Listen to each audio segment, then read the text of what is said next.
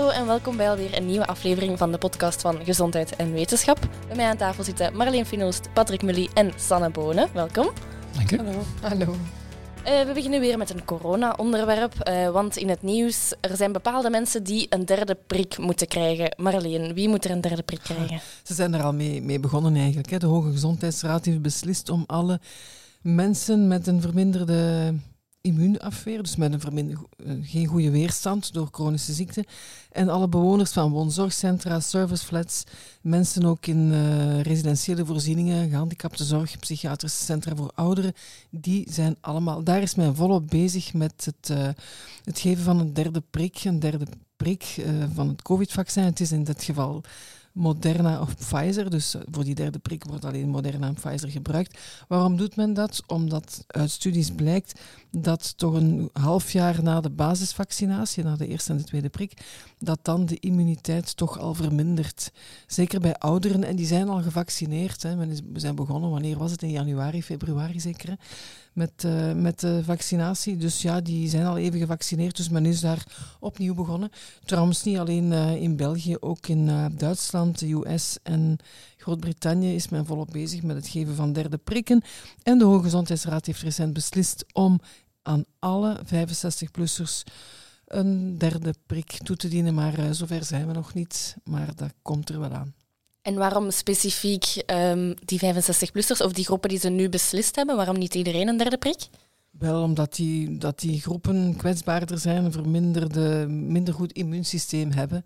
Maar er zijn natuurlijk wel wat uh, vragen bij te stellen. Hè, want uiteindelijk, ja, er zijn heel veel landen in de wereld waar nog helemaal geen vaccins uh, gegeven worden. Dus er zijn toch wel wat ethische bedenkingen bij, bij te stellen. Dus uiteindelijk, als die immuniteit daalt, dan kun je ook een vierde en een vijfde en een zesde prik niet gaan uitsluiten in de toekomst.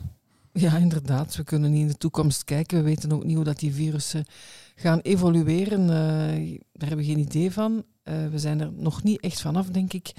Maar ja, bon, we moeten afwachten. En zou het dan niet interessanter zijn om de ganse wereld één of twee maal te vaccineren, in plaats van hier al de derde keer te beginnen? Daar ben ik het helemaal mee eens. Zullen we daarvoor pleiten vanuit gezondheid en wetenschap? Want mijn grote vrees is natuurlijk dat er varianten komen daar ergens in Afrika of in Azië ja. of Zuid-Amerika die minder ja. gevaccineerd zijn. Uiteraard, dat is natuurlijk een grote vrees. Dat, dat vrees, een vrees die we delen, die veel mensen delen. Ja, voor alle duidelijkheid, wij maken het beleid niet. Wij vertellen alleen maar wat dat wij horen in het nieuws, uh, voordat we boze ja. lezersmails krijgen. En daar commentaar bij. Voilà. Want er zijn nog wel dingen... Uh, die niet helemaal maar kloppen hè, met in het beleid. Zoals hè, de huisartsen zijn toch ook niet heel blij met wat er beslist is, niet waar, Sanne? Huisarts, huisarts Sanne? Of wat er niet beslist wordt. Hè. Um, um, dat er vooral eigenlijk geen verandering is in het, in het huidige testbeleid. Dus dat uh, ja, alle andere maatregelen worden uh, versoepeld, wat op zich goed is, hè, vrijheid terugkrijgen en dergelijke. Maar aan het testbeleid is niets veranderd. Dus ja, um, als huisartsenpraktijken uh, zien wij sinds september al, al die snotvallingen die, uh, die uh, ja, tot bij ons komen. En, en iedereen die, die belt en vragen heeft van wat moet ik nu doen? En, dus ja. volgens dat huidig testbeleid moeten die allemaal een PCR-test krijgen dan? In principe niet. Um, nee, dus als je alleen een snotneus hebt, dan hoeft het niet. Um, maar ja, dat is natuurlijk een hele moeilijke discussie. Hè, want ja, je kunt een COVID-infectie um, niet onderscheiden van een gewone verkoudheid. Soms is het gewoon een milde verkoudheid. Um, maar van zodra dat er twee symptomen zijn, dus en een snotneus en keelpijn, of en een snotneus en hoofdpijn, dan wordt er aangeraden om een test te laten uitvoeren. En ja, de meeste mensen met een verkoudheid of wat griepale klachten, die hebben die twee klachten wel. Dus ja, je moet dan bijna iedereen gaan testen. En dat is iets wat dat de huisartsenvereniging Domus Medica um, recent heeft uh, op tafel gelegd bij de overheid. Van kijk, dit is niet haalbaar met de winter voor de deur, de versoepelingen. Um, dus er moet, ja, er moet nagedacht worden over hoe dat we dit haalbaar kunnen houden voor iedereen. Ja, en merk je dat zelf ook al in de praktijk? Dat er meer mensen zich melden nu met zo van die verkoudheidsklachten? Bij mij valt het nog mee. Ik ben, een kleine praktijk. Ik hoor het wel echt van collega's die dat eigenlijk sinds september al bijna weer terug gewoon versuipen in het testen, testen, testen van mensen met gewoon snotneuzen. vroeger, vroeger bleven die mensen ehm, thuis of gingen werken, maar dat is misschien nu niet meer echt uh, oké om te doen. Uh, maar die mensen bleven gewoon thuis en die, die verzorgden zichzelf, deden het wat rustig aan en hadden daar een huisarts niet voor nodig. En nu ja, hebben de mensen twijfels en, en uh, moet ik me laten testen? Ja, nee. En al, al dat extra werk komt erbij. En ja, het, het gewone huisartsenwerk waar, waarvoor dat we er moeten zijn voor de mensen, dat raakt dan een beetje ondergesneeuwd door die ja, verkoudheden. Ja, ja, ja, dat is ook iets hè, met zo'n tekort aan huisartsen waar we in Vlaanderen mee kampen, is dat toch ja, niet oké. niet, niet handig, nee. nee, Dus ik hoop dat we daar snel uh, iets meer duidelijkheid in hebben. Dat het, uh... het zou misschien in het algemeen ook interessant zijn om de communicatie toch te, te baseren rond een normaal gedrag rond corona. Ik bedoel, er zal altijd een minimumrisico zijn. Hè. Dus we mm. moeten verder leven. Mm. We kunnen zo niet blijven opgesloten leven. Dus nee, inderdaad. Ja, een acceptatie van het risico, daar is niks aan te doen. Ja, ja. en ook werken rond de angst. Hè. Dat ja. Uh, ja, de mensen minder angstig moeten worden. Um, van, ja, ja, er zijn nog veel mensen die mondmaskers nog dragen op straat, ook al hoeft het niet meer. Hè? Ja. ja. Ja, als ik een winkel binnenkom, ik draag mijn mondmasker. Als het heel druk is, dan draag ik mijn mondmasker nog. Ja, nu, dat zijn ook wel de richtlijnen, denk ik. Als het, uh, ja. gelijk in de huisartsenpraktijk, um, als je geen anderhalve meter afstand kunt houden um, en ja, in de wachtzaal dergelijke, ja, dan gebruik je gezond verstand en dan is een mondmasker eh, toch wel handig. Um, maar we moeten gewoon effectief van die angst vanaf. Van vroeger zaten de mensen ook gewoon gemengd in de wachtzaal, mensen met een verkoudheid uh, langs de andere mensen. We proberen dat zoveel mogelijk te scheiden, maar ja, heel veel testcentra zijn ook gesloten geweest. Daar had je de gescheiden stroom tussen mensen met mogelijk COVID en andere andere patiënten. Um, maar daar moeten we vanaf, want dat is niet haalbaar. Veel huisartsenpraktijken hebben maar één wachtzaal en dat moet gewoon weer allemaal terug wat normaler worden. Um, maar ja, daar is nog wel echt een mentaliteitsswitch uh, voor nodig. Ja, ik, ik vroeg me dat af. Wanneer, wanneer komt die boeiende lectuur terug in die wachtzaal? Die boeiende tijdschriften. Bij mij ligt de body talk al terug. dat is toch wel mooi. En de EOS. Uh, ik had het eigenlijk over andere literatuur. om op de hoogte te blijven Zoals? van de showbizwereld. Ah, okay. vond ik zo leuk. Dat kan je bij de kapper, die, ga, die kan je bij de kapper ook lezen. Ik heb ook al eens een, eh, een, een houten speelgoed speelgoedje teruggezet, omdat ja, gepoetst, gepoetst nog wat meer, maar ja, alles moet toch ook weer terug naar het normale kunnen gaan. Dat hypersteriele van niks meer mogen aanraken en al die, ja, het is gewoon niet meer houdbaar. Nee, niet leuk. Niet leuk. Ander onderwerp. Ander onderwerp. Uh, het is niet vrolijker per se, um, maar onderzoekers hebben ontdekt dat voeding um, of een bepaald dieet misschien kan helpen om Alzheimer te voorkomen. Wel, er is een studie over, daar, een, een zoveelste studie Het blijkt dat mensen die het mind-dieet volgen, dat is een combinatie van mediterraan dieet en andere gezonde eetgewoonten. Hè, Patrick? Gewoon gezond eten. Gewoon gezond eten eigenlijk. dat dacht ik ook. Dat dat, uh, ja, dat, dat het risico op uh, Alzheimer, dementie zou verminderen. Maar, en er zijn studies, oh, heel wat studies over. En dit is weer een overzichtsstudie. En er zijn er die zeggen van ja, het risico vermindert. Anderen zeggen hm, we weten, er is geen uitsluitsel. Of we weten het niet precies. Um, maar globaal kunnen we wel zeggen, weten we dat. Uh, gezonde leefgewoonten het beschermen, beetje beschermen, hè, tegen uh, Alzheimer, dementie. Want hoge bloeddruk, een hoge cholesterol, overgewicht, diabetes, dat zijn allemaal risicofactoren voor dementie. Ja, en als je een gezonde leefgewoonte nastreeft, ja, dan heb je de risicofactoren niet. Dus logisch dat je dan wat minder, uh, minder risico hebt om Alzheimer en dementie te ontwikkelen. Dus ja, weer, weer een, een pleidooi, een reden om gezond te eten, zou ik zeggen. Hè. Ja, want bestaat er medicatie tegen uh, Alzheimer? Nee, nee, nee. Men is al decennia, decennia aan het zoeken naar uh, medicijnen die de dementieproces afremmen. En er is er eentje goedgekeurd uh, vlak voor de zomer in de Verenigde Staten door de FDA. dat is de, Europese... wij hebben het Europees Geneesmiddelenagentschap voor Europa en FDA doet dat in de Verenigde Staten. Bekijken of geneesmiddelen op de markt worden gebracht. En er is er eentje. Het heet Aduhelm, dat is de merknaam nu moet ik goed nadenken. Um, aducanumab. Ha, aducanumab.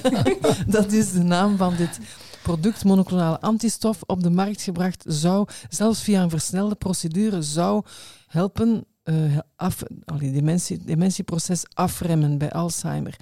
Heel veel uh, positieve berichten zijn erover geweest in heel de wereldpers. Veel Alzheimer-verenigingen hebben ook gevraagd aan Europa, keurt dat middel goed? Dat rapport ligt nog altijd uh, bij de EMA. Die hebben nog geen beslissing genomen, maar ondertussen heeft dat verhaal een verstaartje gekregen.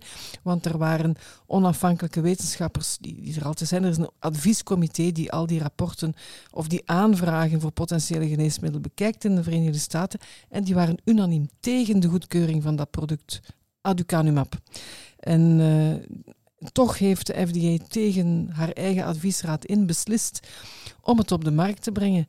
Ja, en het is op de markt in de Verenigde Staten aan een kostprijs waanzinnig duur van 65.000 dollar per patiënt per jaar, zonder tegemoetkoming, zonder terugbetaling.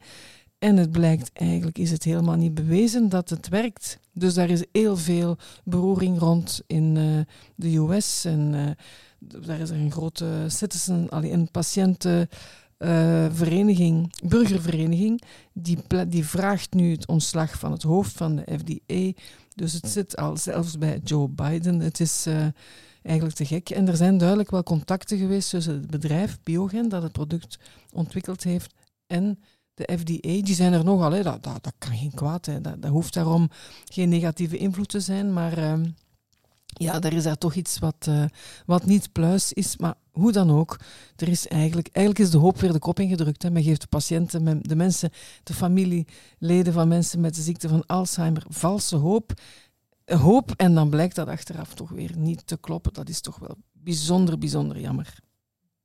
Ja, want hoe komt het dan dat zo'n medicijn in een versnelde procedure terechtkomt? Ja, dat is, uh, dat is dan ook de vraag. Dat in Europa bestaat dat niet, maar in de Verenigde Staten kunnen producten die echt goed zijn en kwaliteit, uh, de levenskwaliteit kunnen verbeteren voor bepaalde patiëntengroepen, kunnen versneld op de markt worden gebracht.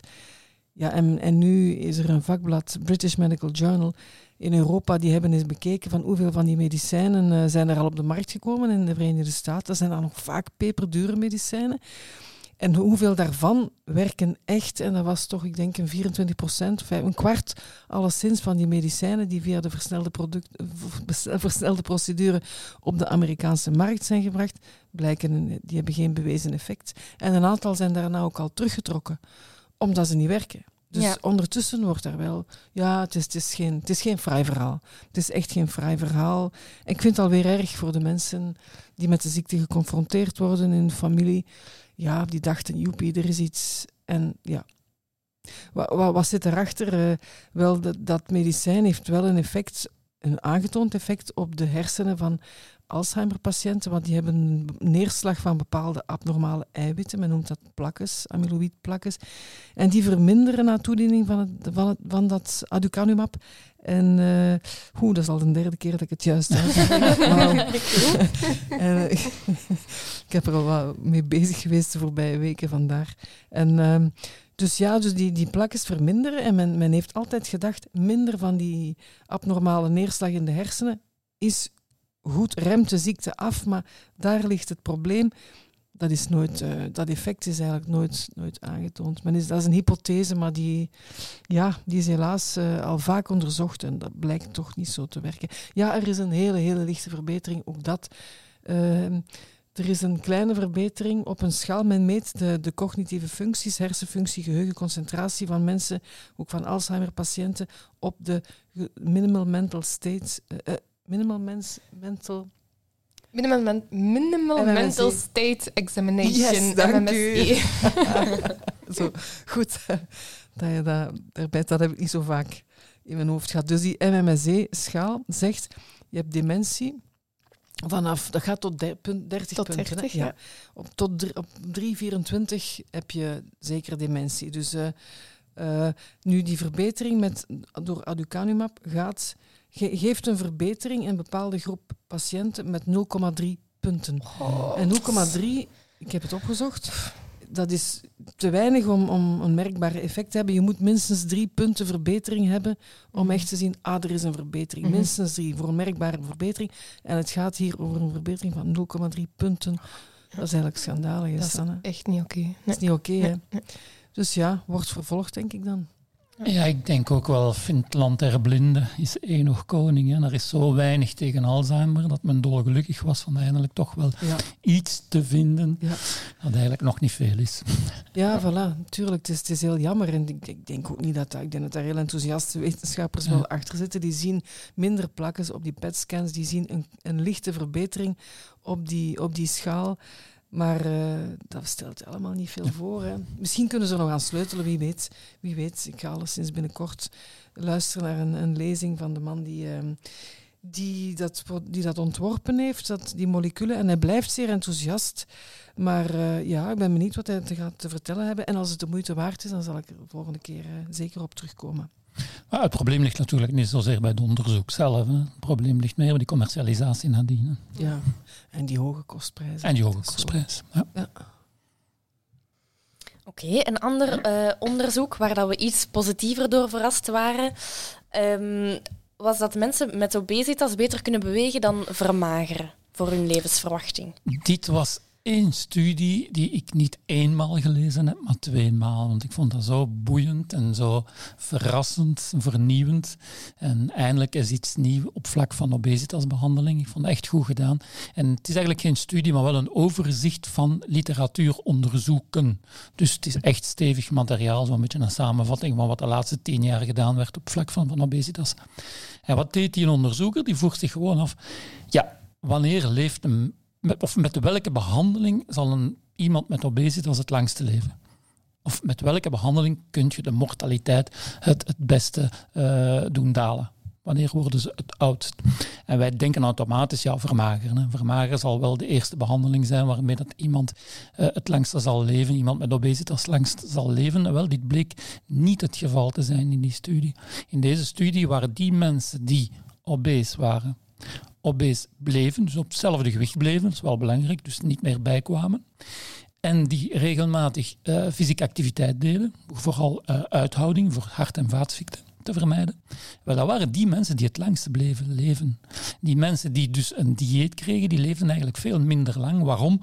Omdat 85% van die personen met obesitas die vermageren, die komen terug bij. Met andere woorden, heeft dat weinig impact op uw levenskwaliteit of levensduur. En je gaat er twee jaar met een nieuw gewicht rondlopen en, en 35 jaar met uw oud gewicht. Dus is de impact beperkt. En die auteurs komen eigenlijk tot de conclusie dat het beter is van in plaats van iemand te doen vermageren en dan frustrerend terug bijkomen, laat die mens gewoon op gewicht. Ik heb het over obesitas, niet over overgewicht, echt obesitas. Laat die gewoon op, eh, op gewicht blijven en doe ze bewegen. Wan- Wandelen en zo. Wandelen. Ja, wandelen, fietsen, van die zachte bewegingen, maar wel regelmatig, bijna dagelijks. En volhouden natuurlijk. En want die mensen, die, die, die, die obese, mensen met obesitas die fit waren, die hadden eigenlijk een betere levensverwachting als niet-obese mensen die nooit sport deden. Dus uiteindelijk is dat toch wel zeer interessant. En waarom is dat interessant? Gewoon omdat er zijn nog nooit zoveel mensen op de wereld op dieet gegaan geweest of in de toekomst zullen gaan. En er is nog nooit zoveel obesitas geweest. Dus eigenlijk, ja, we falen daar ergens. En het is hoog tijd om een nieuwe strategie te gaan ontwikkelen en daar de beperkte financiële middelen te gaan insteken.